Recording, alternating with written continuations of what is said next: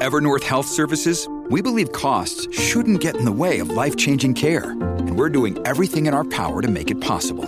Behavioral health solutions that also keep your projections at their best? It's possible. Pharmacy benefits that benefit your bottom line? It's possible. Complex specialty care that cares about your ROI? It's possible. Because we're already doing it. All while saving businesses billions. That's Wonder made possible. Learn more at evernorth.com/wonder.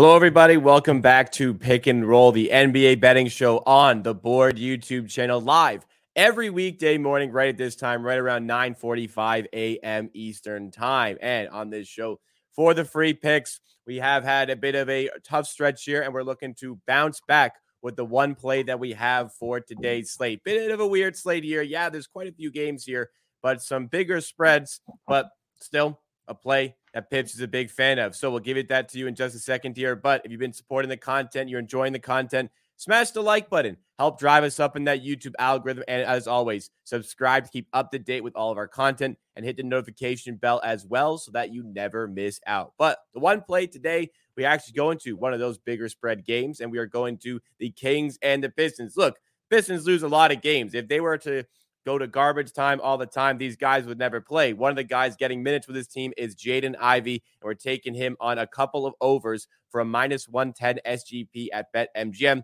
As always, shop around a place like ESPN Bet. We'll have a better price on this one, but we're taking Jaden Ivey over 13 and a half points and over three and a half assists. We track this at BetMGM to make it nice and easy for everybody to have access to it. And that is what we will have for this one. All right, Pips, we go over to you for the handicap on this one. Tell us why we're going to be back in Jaden Ivey today. Yeah, we are going to Jaden Ivey because Cade Cunningham is out. Uh, since uh, um, he became the start, he became a starter in the in this season. He averaged 15 points a game, and that's playing ne- next to Cade, who had insane usage, and now he gets to play without him. And even with playing next to Cade, he averaged 4.1 assists. And last season without Cade, he was the main guy catching this assist line and points in like 80% of the games. Yesterday, second half without Cade, he played 16 minutes, had uh, five assists in the second half, and scored 12 points. And that was only the second half in uh, against the Denver Nuggets, which is tough matchup and Kings are one of the best matchups in the league. If you take a look at the entire season, uh, they are not doing great against the guards. They are only allowing the fifth most points to guards combined. So combined point guard position and shooting guard position, and they are allowing a lot of assists as well. So this is a, a good matchup for Ivey to thrive without uh, Cade Cunningham he was lately been a bit frustrated because he got benched a couple of games, and now with Cade, he's their main guy to run the offense with. And yeah, it's just a very really good matchup against the Kings backcourt defense here. Yeah, the Kings. I mean, I saw them the other day when they're playing against the Raptors. There, um, definitely a very potent offense, but maybe not bringing it as much on the defensive end of the court. So looking to capitalize with Jaden Ivey here. All right, let's go to the recap of yesterday's plays as we do for every show, whether it is a winning day or a losing day. But in this case scenario, unfortunately, a losing day on the show. 0 2 for the plays that were given out yesterday. Uh, we had the Terry Rozier under 24 and a half. Did never even really had a prayer. Uh, Terry Rozier was unbelievable in this game. He had 39 points after overtime, so did not go under 24 and a half. And on the other side, we had the Alperen Sengun alternate under with the alternate game total. And very rare we have a losing we have a losing side or total involved with one of these SGPs. Alperen Sengun goes under his point line, but the game goes way over its projected line, and we end up losing based on that. Um, let's go to the Houston one first of all. Uh, yeah, what was so strange about this one where all these points were being put on the board, yet Alperen Sengun still stayed under on his his normal point total, let alone the alternate point total we had. every quarter both teams in the bonus after six minutes and the total of 60 free throws in the game is what killed this this bet. Honestly, Rockets throughout the first three and a half quarters they're shooting 40% from the three, and Miami Heat ended up shooting 42% from the three. Yeah, that's about it. Nothing. Fred VanVleet started the game like like four from five, uh, a, a uh, five from six from three. Everyone else was were making shots, and yeah, just insane. Pace was good actually. It was 95 percent, 95 pace for the game, which is way, way, way, way below league average. So yeah, I didn't expect uh, didn't, didn't expect 60 free, free throws. It's insane to, to even consider this 60 free throws game. So yeah, no unders are cashing 60 free throws game. It is what it is. We've had success with these alternate lines. You know, uh, people may look at the fact that uh, if you took like the regular Sengun line, it would have won. But you know, we've had cover on this previously. We've been shooting well above expected in terms of win rate on these alternate spreads and totals. So um, a solid play doesn't come through. The Terry Rozier side of things, I didn't watch this, but um, I know you you were messaging me that he started three of three from three. Did did Terry Rozier just go nuclear in this one or what? Yeah, I mean the defense was really good. Uh, Caruso was guarding him, and they were on the level on the screens, uh, which is very difficult for Rozier to score he started with fading away, step backs, side kicks, side shoots, crazy stuff, and everything went in. And when the Terry Rozier got hot so early, confidence sky high, he took like insane shots, made some after. So yeah. Also, he got fouled on the three-point line three times in, in single game. So also one of the insane parts. Yeah, so unfortunately, I mean, uh, he didn't need overtime, but Terzier crushes this line. So we hope to bounce back and start to get a good week in with the Tuesday bet that we have today. But we spoke about the Kings' poor defense earlier. Another team that's been seriously struggling on defense this season is very surprisingly the Milwaukee Bucks. They are 22nd in the NBA in defensive rating. And I feel like there's so many questions about this team, and they've been slandered a lot this season. Yet there's still 25 and 12, second in the Eastern Conference. 25 and 12 would be right up there in the Western Conference as well. Do you think that the, the Bucks can continue to play defense as poorly as this and still be a threat to go far in the postseason, or do you think something needs to change?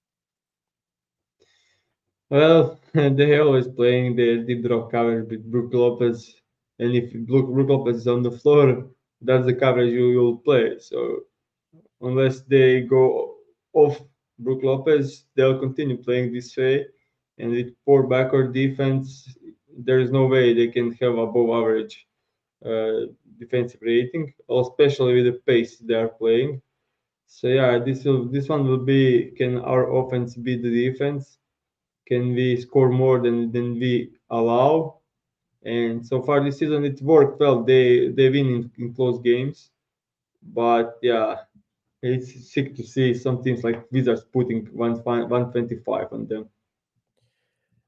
One area I see this being a bit of a problem here. Now, I don't know if this, let's say, will be a matchup in the playoffs or anything, but the Pacers have played the Bucks five times this season already because we now have the in-season tournament, which allows you to play a team five times. They've lost four out of five games to the Pacers. So when they play an outstanding offense, and it is just a straight shootout because the Indiana Pacers don't exactly have a good defense either. They're 26 in the NBA in defense.